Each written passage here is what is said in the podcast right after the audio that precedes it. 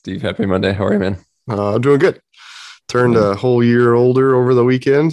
Just Yeah. uh, 38 years old now, man. Life is uh, cruising by. My wife and I were talking about. We met when we were when I was 21. I was like, holy crap, 17 years. Uh, Yeah. it's been uh, man, time flies. If you're young and you're listening to this, don't take it for granted. Yeah. Yeah. My wife and I have that joke now because we've officially been together longer than half our lives, which is a crazy thought. That that is crazy. Yeah. Yeah. Now that you're 38, man, you're older than me. We're always Yeah, the yep. same year for a while till you have Yeah. that birthday. And then I get a few months where you're the old man. let let the uh, old man jokes rain down. Yes. Um, yeah, dude. It's a, it is. This year's like flying by. I'm having this realization because, you know, the first part of the year to me is always like, oh, it's a new year and all this stuff is eventually going to come. And now it's like, oh man, it's Coming. getting ready to turn May next weekend and going a bear hunt, turn around. June's insanely busy. The summer's always our busiest time of year. And it's going to be fall before we know it. It really is. Yep. Um, just before we dive into things, uh, a quick thank you to everybody. The last couple of weeks, we've been talking about the Blemish sale that we launched on the Fusion packs, and those are sold out. Uh, they sold out last week. So, um, thanks to everyone who supported that sale. And we will be finished shipping all of those out here in the next uh, couple days. So, if you purchased one of those and haven't yet got tracking information, a bunch of them have shipped. Uh, hang tight just another couple days and you'll be getting your tracking information and those will be headed your way. Um, yeah, it was good to, good to get those moving. And it's always, it's always fun to have guys be like, I've been listening to the podcast forever. I've been wanting an EXO for a long time. And this opportunity to save, you know, is a, is a good opportunity for them. So it's kind of a, kind of a win for a lot of guys to be able to save because we just as as most folks know don't do sales very much so it's cool um steve anything new? We we talked about doing this kind of like hey here's new gear new thought new whatever. Uh, anything in your mind that you're trying any new gear you've gotten recently anything like that? Mm, Want to talk about shoes? of course i guess. Uh, I know I'd, um, at Hunt Expo, Zamberlan had those um, kind of low. Um, um, I guess I'm did you get So those? I didn't think they were out yet no. There was one you liked, and there was one other one that I was oh it was a different one that you were looking at um, it's called the 215 Salathe, S A L A T H E GTX. Um, sending them back if that I guess answers anything. They, I think they're they're a low shoe. They've got um, Zamberlan does a you know very good uh, good job on construction craftsmanship. Um, they're just like the foot bed doesn't quite fit me, so I just wore them to the office a couple days. But I do think if someone's looking for like a low hiker, if Mhm. their certain foot shape fits that shoe, it, it, it was just constructed very well, has um, good cushioning in it. Um, I was very impressed with it and, and frankly just bummed out that it, uh, it's just like there's just too much room, like in the heel area. Um, and then the, um, I guess that's it. That's the, it's kind of the heel, like right. It's just sliding around. I tried a couple different insoles, seeing if I could fix it. Um, wear thicker socks, and it's like, eh, they're all kind of band aids. It just doesn't quite fit to fit right out Mhm. of the box. So send them back. But good. Um, it definitely has had some potential. If someone's looking for something that's like a, a low hiker.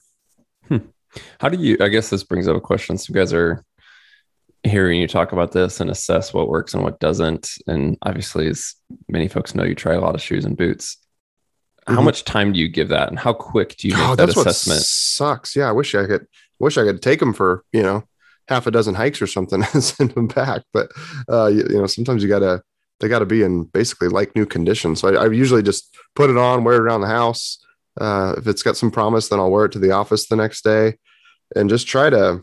I guess I, you get a feel for, you know, how much, um, how it's fitting, right? Is there like I try to wear like a super thin sock uh, to feel so it's not hiding where there might be pressure points, you know. Um, so you're really just feeling the inside of the shoe, and uh, Mhm. and I just kind of just try to slide my tighten up the laces and try to slide my foot around, and I could just tell like walking up the stairs of my house that that the the heel just the heel cup in the back was just too roomy, uh, and it was just kind of up and down. I kind of like walked down my stairs sideways and could just feel the heel like sliding left and right. uh, in mm. the back there, and so I just like and so at that point, I was like, oh, I'll try some different insoles, see if I can kind of fill in the gap back there more, and um, nothing was working. So, but again, I was bummed because it had some good promise. To me, it's um, you know, it's got to have a good shape to it. Um, one thing that like I think I've got a very a lot of uh, contour and shape to my foot. Um, and then if you look, some people have like a bigger kind of blockier square foot, but the some shoes I'll notice that are like don't they don't grab at the arch in the middle of the foot, and you can just see them in the design, or they just look very straight on the sides. The, the, those are the shoes that second I go, they feel fine, but then you start walking downhill. There's just nothing stopping your foot from sliding all the way into the front of the shoe. It's kind of mm-hmm. got to grab at the arch area. Mm-hmm. Um, the, I have a pair of um, Altra Lone Peak, and then they're the mids, and they have this really ingenious design of um, where the laces tighten. There's like this kind of band that wraps around the arch, and it just makes so much sense because obviously an Altra's got all this this giant toe box in, in the front. Um, that uh, this little you tighten up the laces and it just kind of hugs that arch and around the top of your foot, um, and it works. Like I actually just hiked yesterday with those. I was doing a training hike, testing out some different lumbar foams, and I put a hundred and it's like 109 pounds in the pack and did a four mile hike. And uh, wearing those Altra Lone Peaks, if I was on trail the whole time, my feet were crazy comfortable. Hmm. Um, I got an incredibly random one of something new and small. Uh, Jen last weekend being Easter had Easter baskets for the kids, and I stole something that she gave Cameron. Um, she at the dollar store had this like mini Uno set, like the card game Uno but the cards are only maybe like I don't know, two and a half inches tall, two inches wide, something like that. And it's this little tiny deck of Uno. And I saw that. I'm like, that'd be cool, like for backpacking or like uh, even in Alaska hunts or whatever. It's like any potential hunt where it's like, okay, we may get stuck in a tent forever. Um, you know, sometimes you're just looking for stuff to do, like to pass the time, especially if you're with people. Uh, you can't really play Uno by yourself. But anyway, it weighs like an ounce and a half and packs up incredibly small. Um, and I was like, I'm totally stealing that from Cameron because he it's one of those things he'll completely forget about, right? right um, yeah. And it's like, I'm gonna throw that in my gear bin once he forgets about this. And on future hunts, if it's ever that probability of spending a bunch of time in a tent with a buddy because weather's bad, like that may find its way into my pack. And it was at the dollar store. So nice. uh, I don't know if, where you can get them otherwise, but maybe you randomly keep an eye out for that. So if you're um, going up to Alaska and staying in a tent and you got, you're not solo, absolutely um, have something to occupy time. I'll say that. Yeah. yeah. I mean, there's, you know, even my goat hunt this fall, right? Like there's probability we have bad weather and get stuck and we'll see. So it's like just like one of those good options to have. I'm not going to bring it on every hunt, but it's like, yeah, that can make its way into the pack at times. Nice. Ounce and a half of fun. Uh, cool. Let's dive into the EXO question for the week, and then we will get into some other listener questions. But this one is about pack fitting uh, without being able to be in person to assess pack fitting? Here's this question. Hi, I'm a relatively new hunter, and I, please don't laugh, live in California, and I don't have a whole lot of options of places that I can go and actually check out product. How do you suggest I would size a pack for mainly a couple day hunt, but up to five days without actually seeing it? The pack that I have right now doesn't really fit my needs.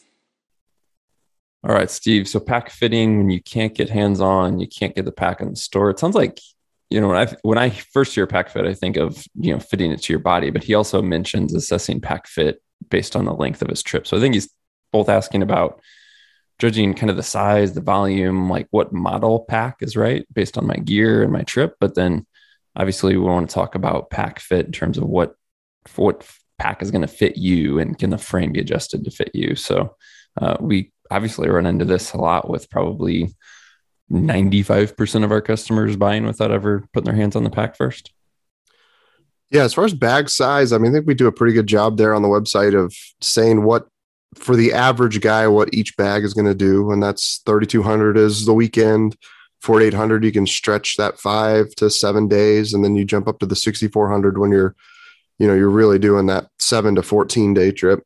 Um, all obviously all that depends on there's guys who can do a 10 day trip out of a 3200 and guys who can't do a weekend out of a 64 somehow.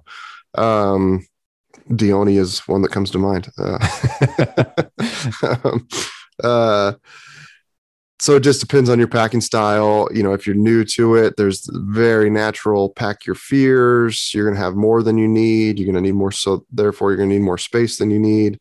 You're also going to have um, gear that is just less refined, most likely. Right. So if, if you're new to it, you're going to have, you know, it just takes time to accumulate lighter weight and more compactable, compressible gear. Uh, so just starting out, um, that's where the 4800 hits a really good sweet spot for us is uh, it's plenty big enough that even with bulkier gear, you can certainly get a weekend out of it. And uh, at the same time, if you're packing, once you start dial it in, dial in how much food you're packing, dial in that you know you don't really need all this much extra clothes and whatnot, uh, then you can start stretching that out to week long hunts. So in our descriptions there on the website, I think I even did a video. It's been a couple years, obviously, but uh, on kind of just a rough comparison between the three bag sizes there and, and just a video of where you could see them next to each other to get perspective. As far as pack fitting, that's obviously the trickiest one. Um,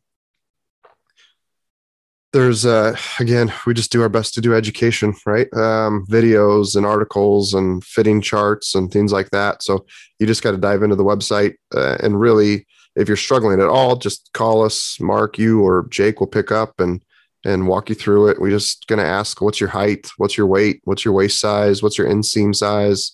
Uh, and we can start, you know, I think we get very, very close. We're going to 90 plus percent of guys, we're going to get you into the right thing right away. Every once in a while, sometimes just depending on your body shape and how your hips are, where your hips sit and things like that, then we'll swap you out. But you just really, for us, it's a, a decision of which frame height do you want? And then what waist belt size do you need? And then uh, and then from there once you get it there's fitting things right of where you adjust the harness and the belt is adjustable and things like that. But uh, that's all stuff that uh, um, again we do videos and try to educate as best as we can. And then if you're struggling um, which is we don't get too many guys but certainly there's a percentage that just need a little bit more help then we have you take like uh, put 30 40 pounds in the pack and take a photo uh, have somebody take a photo of you from the side and from the front and send it into us. And then usually we can spot um, there's a couple of indicators that tell us, you know, um, where uh, where things are off and make corrections. And usually, it's very, very, very rare that we uh, can't get a pack to fit somebody correctly. Yeah, that covers it well. Um, we'll leave links to those videos you mentioned, Steve, uh, in the description. So if guys want to check those out, we can certainly do that. Um, before we do dive into the rest of the listener questions, I, I meant to mention up front, uh, just to remind folks, uh, basically this week is the last week of April as the show's coming out, and we are pulling a winner of the custom Chris Reeve knife at the end of the month for anyone who does leave us a question for the show. So if you're hearing this episode as it comes out and before May 1st of 2022, um, look for the link in the show description to SpeakPipe uh, to leave us a message with your question. And if you do that this month uh, in April, you'll be entered uh, for that giveaway.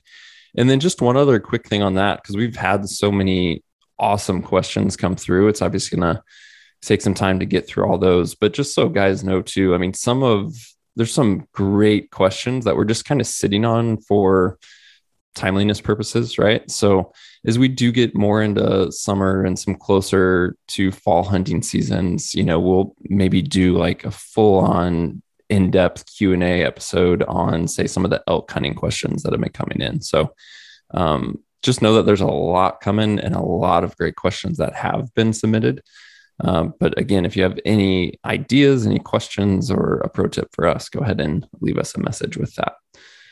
Um, and then yeah diving into the rest for this episode we had some related to a recent podcast we did uh, that was episode number 338 it was about a guy who killed his first elk and then also had to push SOS on his inReach. And here's one follow up that came through in relation to that episode. I just want to say uh, thanks for the podcast. I shot my elk, then hit SOS. As somebody that aspires to do a solo backcountry hunt, it's just a nice reminder of uh, what can go wrong and what else to be prepared for and try to get prepared mentally. Thanks. So that comment came through from Justin, and I wanted to kind of elaborate on that just super brief, but especially for newer hunters, as great as it is to tune into the podcast episodes with the experts. And we've, you know, done interviews with guys like Court Jacobson and Paul Medel and many, many others. And that's great. But I think there's so much value in listener stories, especially, you know, this recent one that we were just talking about. But there's a ton in back episodes of our podcast. And just wanted to let you guys know tuning in that you can go and filter and just view the listener story episodes. Um, and so I'll leave a direct link to do that in the show description if you just want to browse through all the specific listener stories. And then just remind you guys that if you go to the podcast page on the Exo Mountain Gear site, you can browse by category and listener stories one of them and you can also search there if you're looking for something specific based on a keyword. Um, so yeah go check out the link to the listener stories because I, I think there's a ton of value in those episodes. And then also related to that specific episode we just talked about uh, episode in 338 we had a pro tip come through from a listener of the show who's actually a friend of steve and i's anthony oberti and he had a short story to share uh, in relation to that podcast that came through. So here's this tip from Anthony. Hey, Mark, Steve, listened to the podcast yesterday about the elk hunter in northern Nevada that got in trouble and turned around, and how he was looking at onX to help get him out of there. And it made me think of a something that happened to me last year in Colorado. First time in this country. I've been around it, but not hunted this exact area. And I killed a mule deer at last light so I got them, you know, dressed out, quartered, had the whole thing packed up, and threw my pack on and started hiking out. And I knew I was about two or three miles from my dirt bike, which is another 10 miles from the truck. I started hiking out, but it was pitch dark, you know, and low on food and low on on uh, water, super dark by myself. So I decided I'm going to throw the tracker on my onX just to kind of see how far it is. And I had a general idea of the direction I needed to go. So I started going, all was well. And about a mile into it, you know, you look at your onX, it has a little arrow tell you which way you're going, but it doesn't always give you a true picture. And I realized I started going the wrong direction. I'm like, oh, I need to go more to the right, not to the left. Next thing I know, I looked back at my onX and I had done a circle and realized, oh crap, I'm not going the direction I want. So the whole point of this is I think that when you're able to track yourself on your onX, it really shows you the true direction you're going rather than just a little arrow. And that kind of saved my butt and ended up being four miles, not two miles or whatever I thought it was. So I think if you're in an area in the dark by yourself with no trails, doing the um, tracking can be really beneficial. So hopefully that helps some of your listeners in case they ever get into a bad spot. Thanks, guys. Good tip there from Anthony. Steve, do you use the tracking feature much? No, only only when I want to, um, you know, track the distance. And usually I, I don't use the onX tracker. I use the Strava app that I use for hiking and mountain biking and stuff like that. Mm. Um, but certainly there's there's just like when you're hiking in the dark and it's not steep terrain where it's rolly and stuff like that. It's it is so easy to get turned around. Um, the just even in Kodiak, uh, when you hit those flats, you know, and you're like, you know, you're in general walking towards the the water, um, but it can be tricky, man. Like you, you start, it's so easy to get like 10, 15, 20 degrees off and start going the wrong direction. And uh, there's a spot at, when I first started elk hunting, uh, we had this ridge we called Seven Point Ridge because somebody had uh, missed a seven point and buried a broadhead in a tree up there um, years prior. That was like one of those stories that was passed down, you know? And uh, but on the top of that ridge like it just got all rolly and all these ridges connected together and it was near impossible to navigate in the dark with a headlamp coming out because there's just no terrain features to help guide you. And it was 100% like that that was like the garmin e-trex i had back then. Like you had to create a waypoint where the truck was and then hike out to it and it was tricky because you couldn't couldn't go in a direct line of the arrow right like you, the ridge kind of did a, an l shape to it at the top and um, but uh, yeah, that I remember that that one's always stuck in my head because it's just uh, it was impossible to do without a GPS. Um, and uh, certainly been in those situations over the years. in Alaska, moose hunt uh, with Lenny and I that first time we went up there, we we did that whole circle thing. Like we literally walked by a tree and we're like, all right, camp is this way, and there's there's no trees up there. Um, and we just started hiking, and like an hour later, we're standing next to the same tree. and both of us were like, what the hell just happened? Uh, yeah. There's just no, when you have no reference point, man, yeah, you got to be careful. And so hiking in the dark without like obvious following a ridge downhill, uh, it gets tricky. Yeah, I'm glad you said that because that's one thing that stood out to me is yes, for sure in the dark, but also just anywhere we don't have visual reference points. I mean, you could be uh, in the daylight, but if you get into really thick and as you said, country that's kind of rolly where you don't have major terrain features to follow in terms of elevation or what have you, and then you don't have visible points of reference, uh, that's when things get really tough for sure. So turning that tracking on can help you see: Am I circling back? Am I going in a consistent direction? Because um, it, it definitely can be easy to get turned around. So. All right. This next one came through with a suggestion. Uh, we talked, I think that was just last week on the Monday Minute about uh, the Prana pants, how much we've used those, but unfortunately, how they are changing and uh, probably not for the better. And so we had a follow up suggestion to that. Mark and Steve, this is Jacob out of Louisville, Kentucky. I hope you all are well. Wanted to have suggest uh, or I have a nomination to replace the Prana Stretch Zion pant. I was listening to your podcast and I understand it's being discontinued in its original version, anyways. The Wrangler men's outdoor zip cargo pant from Walmart.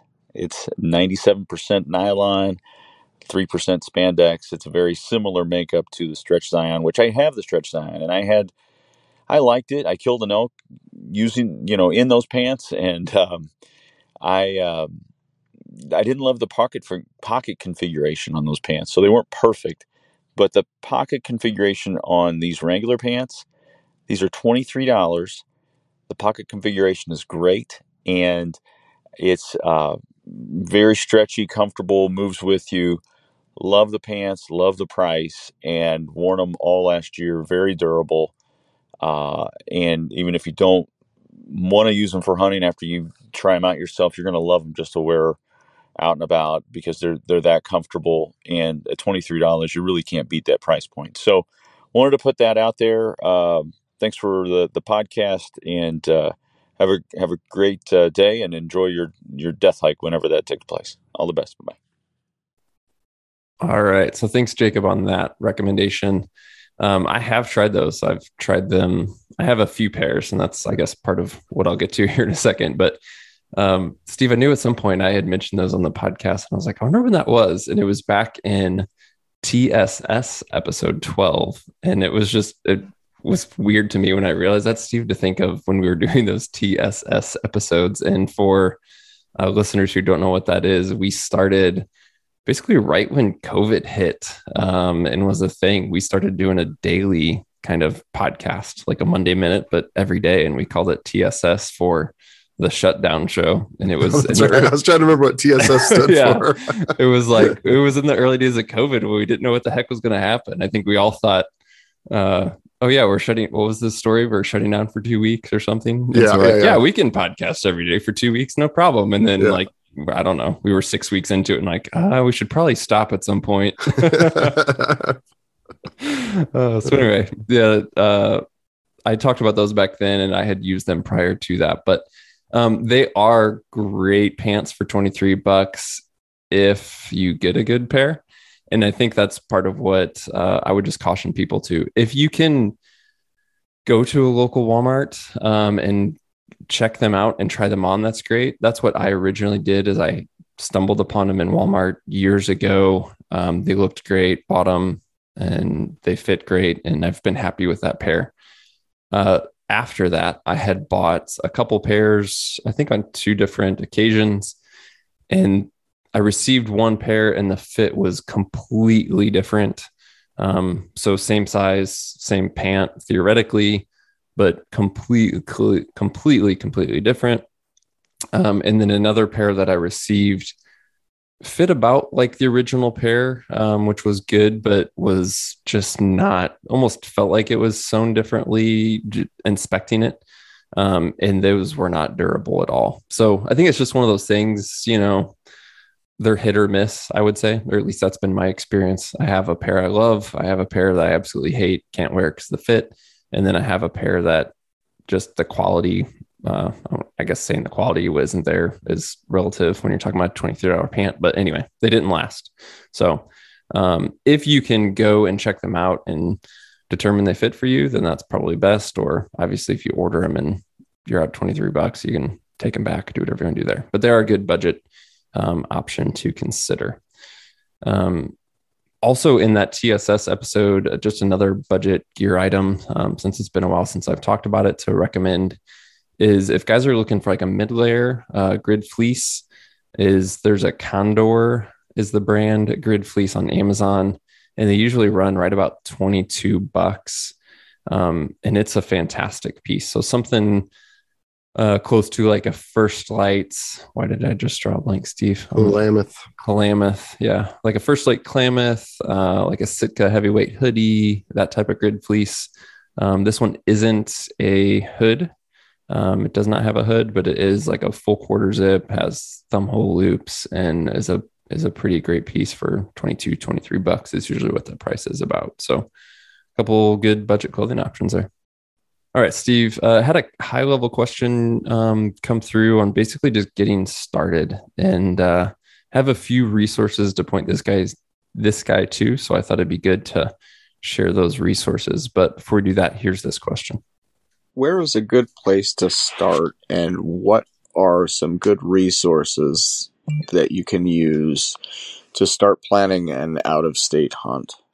All right. So that is a massive high level question. Um, and I feel for the guys because there's like the guys in his shoes, there is so much information, but it's also hard to like boil things down. Um, there's so much information, it can feel like information overload. So, a few key things I just wanted to share uh, with this listener who shared the question, which was Josh, is uh, one, there's an Exo Mountain Gear article that's literally called How to Plan an Out of State Backpack Hunt.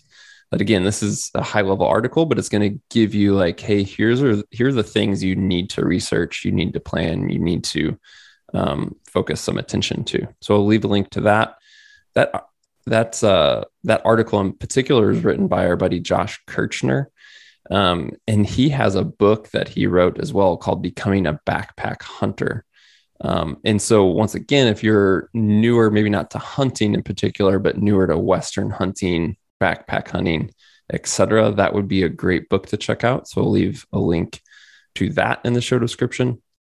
And then for you know, this guy mentioned it's his first out of state hunt. And so when you start looking at other states, you're going to get overwhelmed with figuring out how to get a tag in what state and for what species and all different seasons and you know it's it's difficult when you're learning just that process of how to get a tag much less actually plan that hunt and so just want to point uh, Josh and you guys listening, if you're in this situation, to a prior podcast, which was episode 269.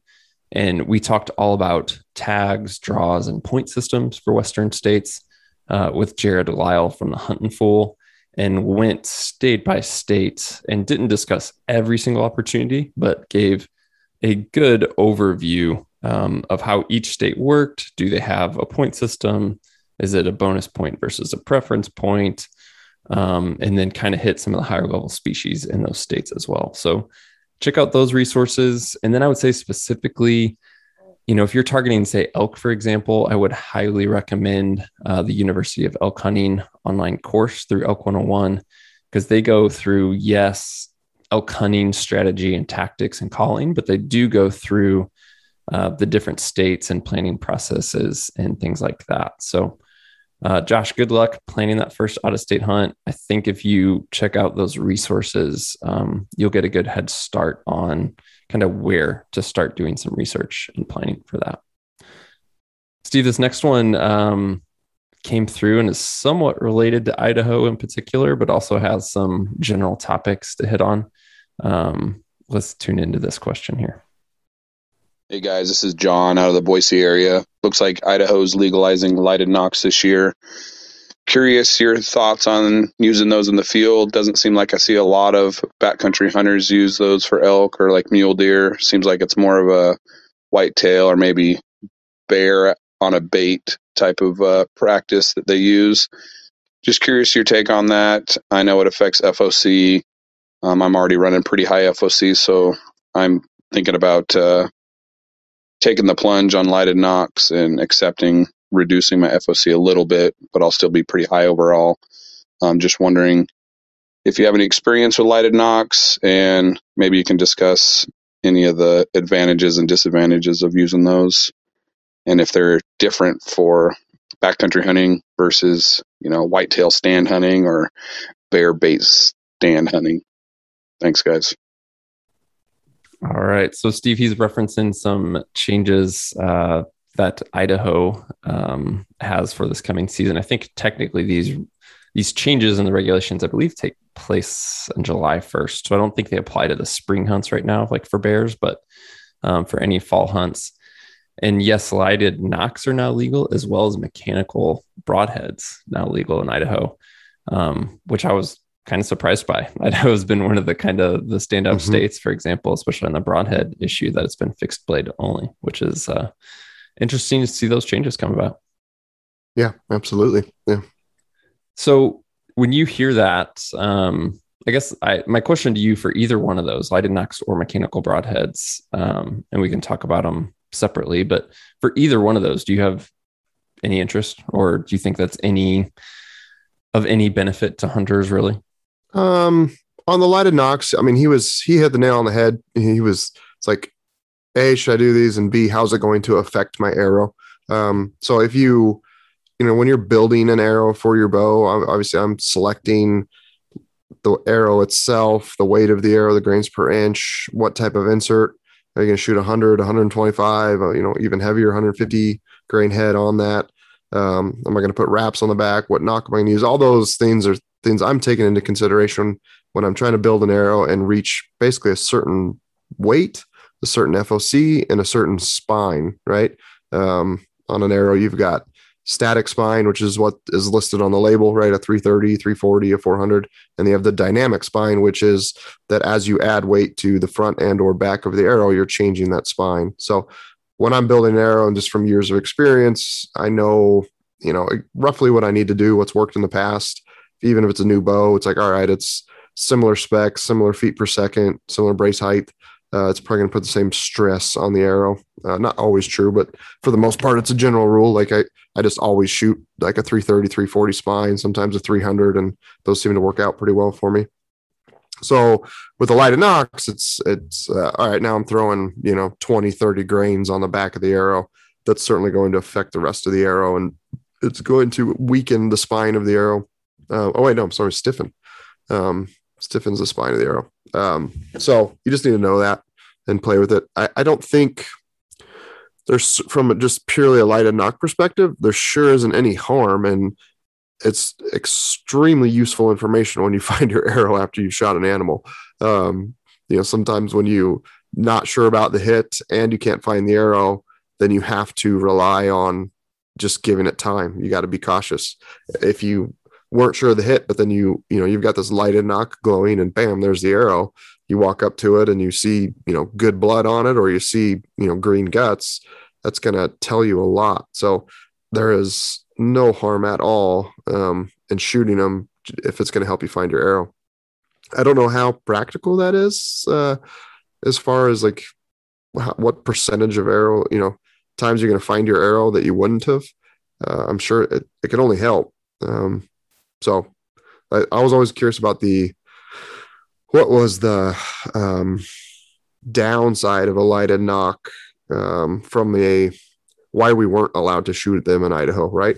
Uh, mm-hmm. Uh, and I think it was just because of the blanket rule of um, batteries, electronics, electronics, to, yeah, yeah, dealing with arrows. Because I mean, I, I, there's a scenario there where um, the arrow gets stuck in the animal, and now you've got a a little tiny battery that's going to deteriorate over time inside that animal. You know, say if they they soak it up and you hit them high, and plenty of people have found broadheads stuck in animals. You know that they lived and the bone healed around it.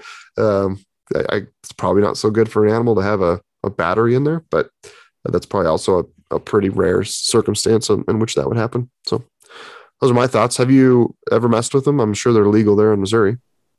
Yeah, they're definitely more popular, um, kind of in the in the whitetail world. Um, and I think the real reason here, and I'm, I'm with you, is of um, I've always questioned like why are they outlawed, other than you said of another blanket rule against electronics, which I kind of understand. But to me, it's okay.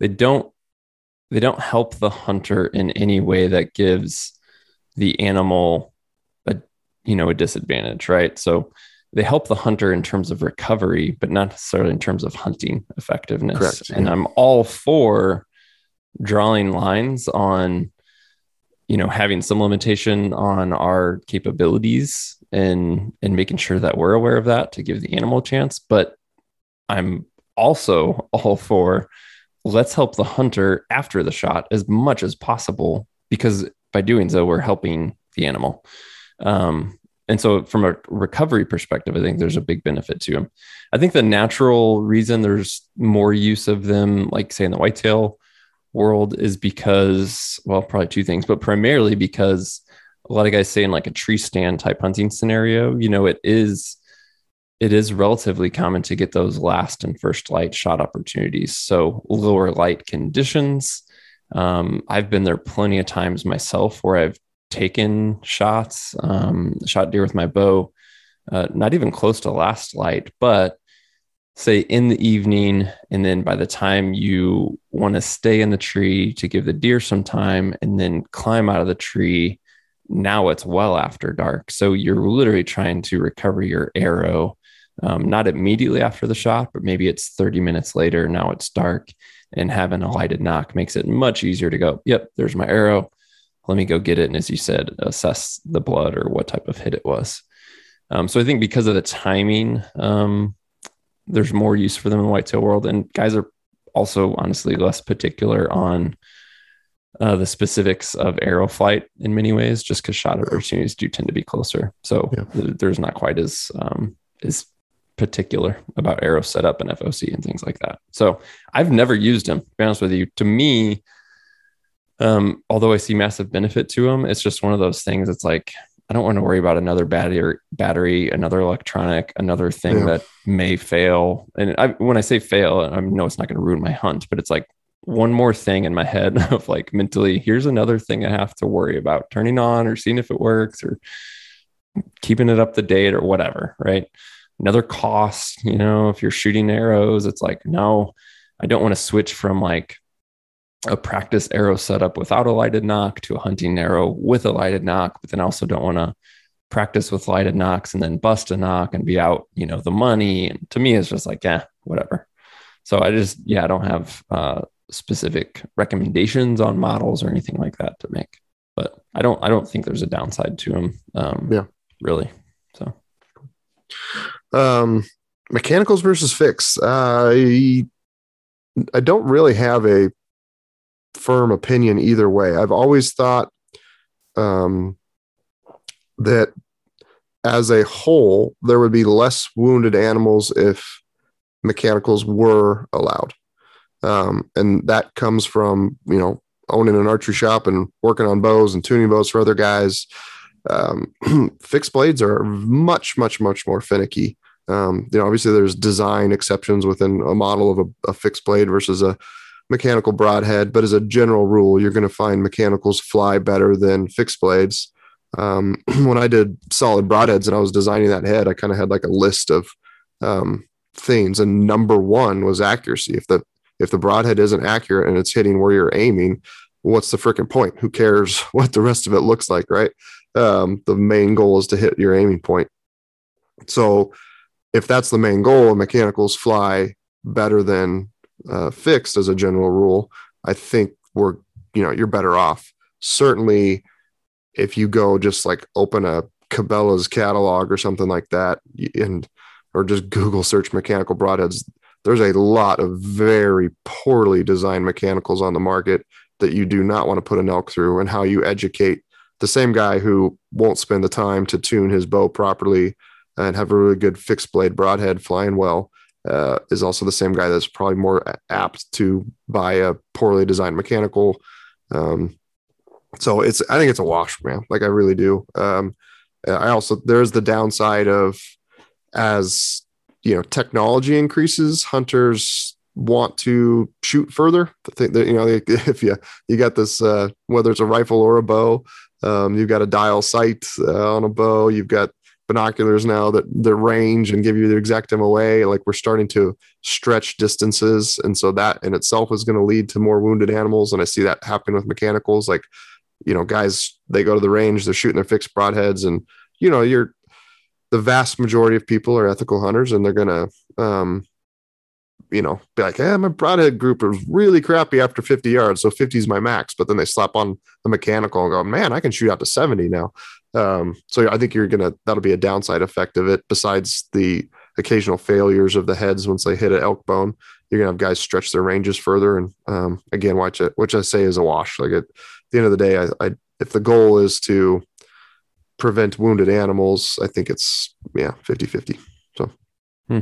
yeah, um, I think I would certainly myself look at them, um, see if I can find a model out there that is well built, and I think um, you know, has a good chance. I'd I'd be curious to know. Look at states like Utah. I mean, I think fixed blades are still very popular. I don't think it's like a hundred percent of everybody sh- shooting mechanicals, right? Mm. Um, I'd be curious to know stats in other states of, of what people are doing where it has been legal for a long time.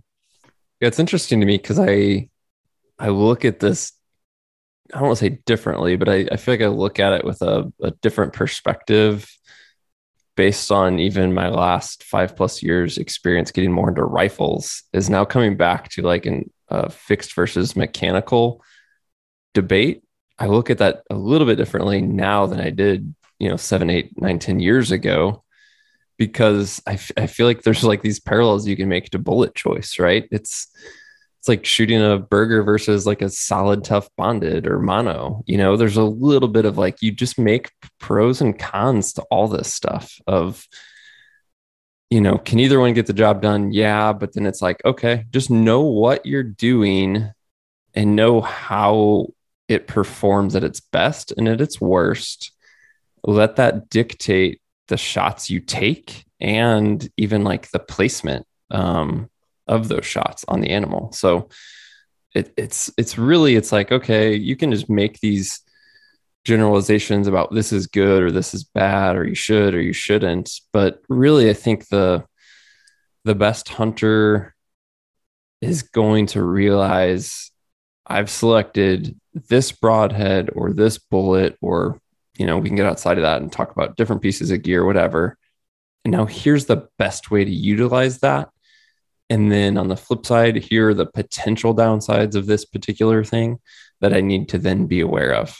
And so it really always comes back to the hunter, their choices, their knowledge, and their application of anything, not that thing in and of itself. So keep that in mind for mechanicals uh, versus fixed. Keep that in mind for bullet choice. Keep that in mind for oh lots of aspects of things. It's it's how you as a hunter choose to apply that thing not the inherent good or bad of the object itself. Well said. Cool. Well guys that's uh, a wrap today. Once again if you have a question for us just look for the link in the short description that says leave a message and we'll tackle that on a future monday minute episode. As always we do appreciate you guys tuning in. Be sure to hit the subscribe or follow button if you haven't already, so that you receive future episodes automatically. And we will talk to you soon.